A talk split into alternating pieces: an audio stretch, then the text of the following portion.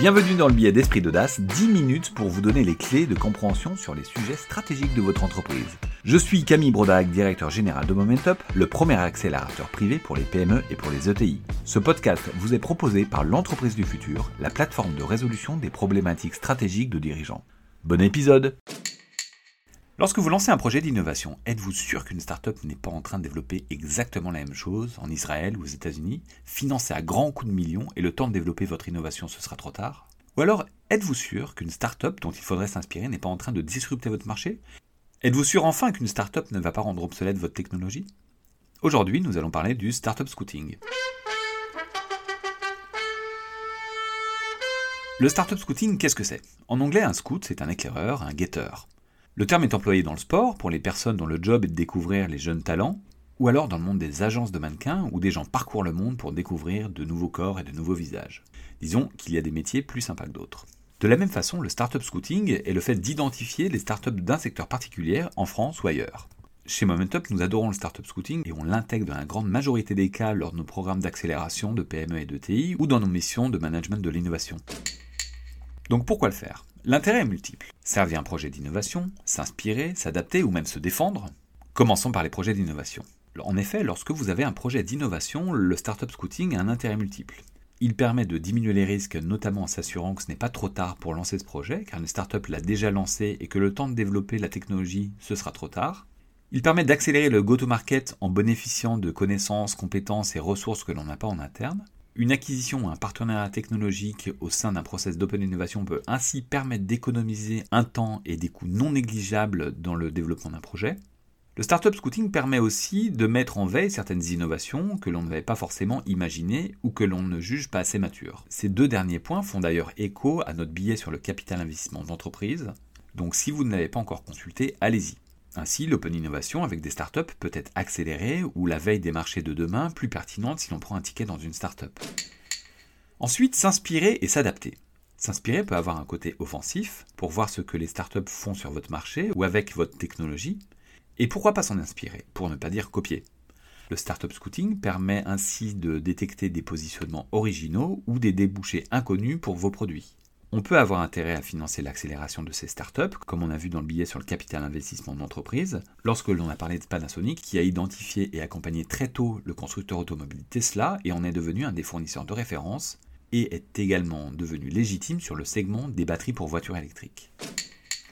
Cela peut être également défensif car une startup peut venir nous piquer des parts de marché grâce à une approche particulière, et plus on la détecte tôt, plus on aura le temps de réagir. Nombre de startups sont venus disrupter un marché établi grâce à des technologies de rupture, de nouveaux modèles d'affaires ou l'introduction d'offres simplifiées. Les détecter en amont permet ainsi de prendre des positions et de se rendre proactif dans son environnement de marché. Sur ce sujet, prenons quelques exemples. D'abord, quelques exemples de sociétés pour lesquelles ça a marché. Facebook, enfin le groupe Facebook renommé Meta, a acquis en 2012 le réseau social Instagram, qui était alors tout petit à l'époque, pour 1 milliard de dollars, alors qu'il n'y avait que 13 personnes. Le ratio valeur d'entreprise collaborateur est plutôt sympa. Le mouvement était gagnant car aujourd'hui le réseau social Facebook est plutôt en stagnation, voire même en baisse, car les internautes le délaissent au profit d'autres réseaux sociaux, notamment Instagram qui est en forte croissance. Le groupe Maison du Monde a fait l'acquisition de la startup Rinov spécialisée dans la simulation en 3D d'aménagement d'intérieur à partir d'un plan ou d'une photo pour les professionnels comme pour les particuliers, anticipant le fait que leur métier de demain serait notamment basé sur la personnalisation d'espace. Le groupe d'édition Hachette a racheté la start-up livrescolaire.fr, une entreprise d'écriture d'ouvrages digitaux et collaboratifs, anticipant le fait que ce mode de production d'ouvrages allait se substituer en partie à son business traditionnel de livres scolaires. Le startup scouting ne débouche pas forcément à des rachats, mais parfois à des partenariats. Parlons un petit peu de PME avec le transporteur de voyageurs Berthelet, qui est devenu intégrateur de la solution de mobilité innovante de navettes autonomes électriques de la startup Navia, car le startup scouting lui a permis d'identifier une substitution sur son marché traditionnel, et elle en est devenue actrice. Maintenant, quelques exemples pour lesquels ça aurait dû marcher, et ça n'a pas marché à cause de la dépendance au sentier. La dépendance au sentier est un concept présent en économie politique qui a été utilisé dans le monde de l'innovation par l'économiste Philippe Aguillon, qui l'explique, je ne sais plus si c'est dans son cours au Collège de France ou alors son livre sur le pouvoir de la destruction créatrice, ou peut-être les deux en fait, il l'a défini comme euh, finalement la rigidité d'acteur euh, pour faire autrement. Du fameux euh, on a toujours fait comme ça et on continue. Faisant ainsi par exemple que les constructeurs automobiles historiques étaient trop aveuglés par leur compétition de qui fera la meilleure moteur thermique et dépassés par Tesla qui les a attaqués sur un nouveau terrain de jeu. On peut prendre des exemples un peu tarte à la crème, comme Kodak, qui a raté l'évolution de l'appareil photo numérique, ou alors la chaîne américaine de distribution de cassettes vidéo Blockbuster, qui a refusé en 2000 d'acheter Netflix alors en difficulté. Depuis, Netflix est devenu un géant et Blockbuster a déposé bilan. Deux exemples enfin pour lesquels ça aurait dû marcher, mais euh, au final, euh, les dirigeants se sont dit bof, pas trop envie. En 2004, Google lance un des premiers réseaux sociaux, Orkut, quasiment au même moment que Facebook, juste avant d'ailleurs. On a appris en 2020, lors de la grande audition des GAFA devant le comité antitrust du Congrès américain, qu'en 2007, ils avaient songé à racheter Facebook, mais finalement ils l'ont pas fait parce que, bof, pas trop envie. Il faut savoir que sur les réseaux sociaux, Google va d'échec en échec, avec celui d'Orkut, euh, qui, outre au Brésil, n'a jamais vraiment fonctionné, puis Google ⁇ et puis il y en aura peut-être d'autres. Sur cette même thématique du bof pas trop envie, Elon Musk a expliqué que lors des difficultés rencontrées par Tesla lors du lancement du modèle 3, il avait proposé à Tim Cook, le patron d'Apple, de racheter Tesla. Ce dernier n'a pas donné suite, et puis depuis, Apple se casse les dents sur son projet d'Apple Car et Tesla cartonne. Un autre intérêt du startup scouting est un mode plus défensif. Le monde des affaires est parfois impitoyable, car des grands groupes pouvant ainsi identifier une menace sur leur leadership technologique vont assassiner, notamment avec des démarches juridiques, des startups qui ont moins de moyens, ou alors réaliser ce qu'on appelle des killer acquisitions, c'est-à-dire qu'ils vont racheter des startups, souvent au prix fort, pour brider leur innovation ou les faire mourir et annihiler la menace. On peut par exemple prendre l'exemple de Waze, qui a été racheté en 2013 par Google. Son fondateur a commenté en 2021, je cite, Nous aurions probablement pu grandir plus vite et plus efficacement si nous étions restés indépendants. Toute idée que nous avions était rapidement reprise par Google Maps. Donc Google Maps est le concurrent et actionnaire de Waze. J'ai déjà discuté avec un entrepreneur qui avait vendu une de ses startups technologiques à un grand groupe américain. Ce dernier a d'une part acquis sa société pour la tuer, car la technologie ne l'arrangeait pas du tout, et d'autre part pour mettre le dirigeant sous cloche pendant trois ans avec une clause de non-concurrence. Ceci étant dit, comment faire? Le digital est évidemment clé, car il existe des bases de données publiques comme Crunchbase qui vont par exemple recenser l'ensemble des startups ayant levé des fonds. Il y a un modèle gratuit, un modèle sur abonnement. C'est très bien, mais les informations ne sont pas toujours très fiables. Il y a également PitchBook sur le même registre qui sera plus fiable mais beaucoup plus cher car les informations sont vérifiées.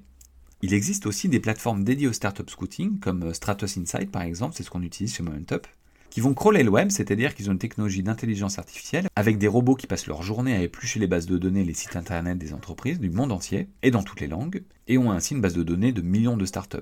Cette société travaille avec des grands comptes comme Nestlé, Unilever, Samsung, Siemens, etc. Il y a également des plateformes de financement participatif. Pour ceux qui ne savent pas vraiment comment ça fonctionne, ce sont des plateformes dans lesquelles la foule va financer une entreprise ou un projet, soit en prévente de sa première série, soit avec des contreparties euh, multiples, soit en investissant directement dans la startup. J'ai déjà identifié sur la plateforme de financement participatif Indiegogo, qui est concurrente d'une autre beaucoup plus connue qui s'appelle Kickstarter, un projet de technologie complémentaire d'un de mes clients. Ce produit était stratégique et dans sa roadmap, et les porteurs de ce projet avaient un prototype et une équipe, mais pas vraiment de produit. Donc je les ai contactés, je suis allé les voir, c'était en Angleterre. On a discuté quelques mois plus tard, ils nous rejoignaient. Cela nous a fait gagner 18 mois de RD et dans des industries très innovantes, 18 mois de RD, ça correspond à un siècle pour d'autres. Donc cette veille startup n'est pas forcément suffisante, car il faudra souvent la compléter avec une veille brevet pour identifier de nouveaux entrants et ce que font vos concurrents. On peut également s'intégrer dans des écosystèmes, mais c'est pas le débat du jour. Le monde bouge vite, mais pour la majorité des PME et des ETI, avoir le pouls en direct de son industrie n'est pas forcément toujours intéressant et rentable. Donc certaines externalisent le startup scouting et le font faire périodiquement par des tiers. Nous travaillons par exemple avec des sociétés chez qui nous faisons une veille annuelle avec justement les plateformes auxquelles nous sommes abonnés et la méthode qu'on a mis en place autour de ça. Une fois par an, ça leur suffit et ça revient beaucoup moins cher que si elles avaient internalisé tout ça. Nous ne sommes pas évidemment les seuls à faire ça, parce qu'il y a pas mal de sociétés qui ont mis du service autour des plateformes de startup scouting. Donc sur les activités très innovantes, mais pas que, un startup scouting efficace permet de générer de la croissance et peut même être un vrai facteur clé de succès car il permet d'identifier avant tout le monde des technologies ou des débouchés générant la croissance de demain. Ce billet a été fait en collaboration avec Momentup, le réflexe croissance des PME et des ETI. Donc un grand merci aux équipes et notamment à Victor pour m'avoir aidé à le préparer. Merci pour votre écoute et à très vite. Si cet épisode vous a plu, n'hésitez pas à le partager, à le noter 5 étoiles sur Apple Podcast et à vous abonner. À la semaine prochaine.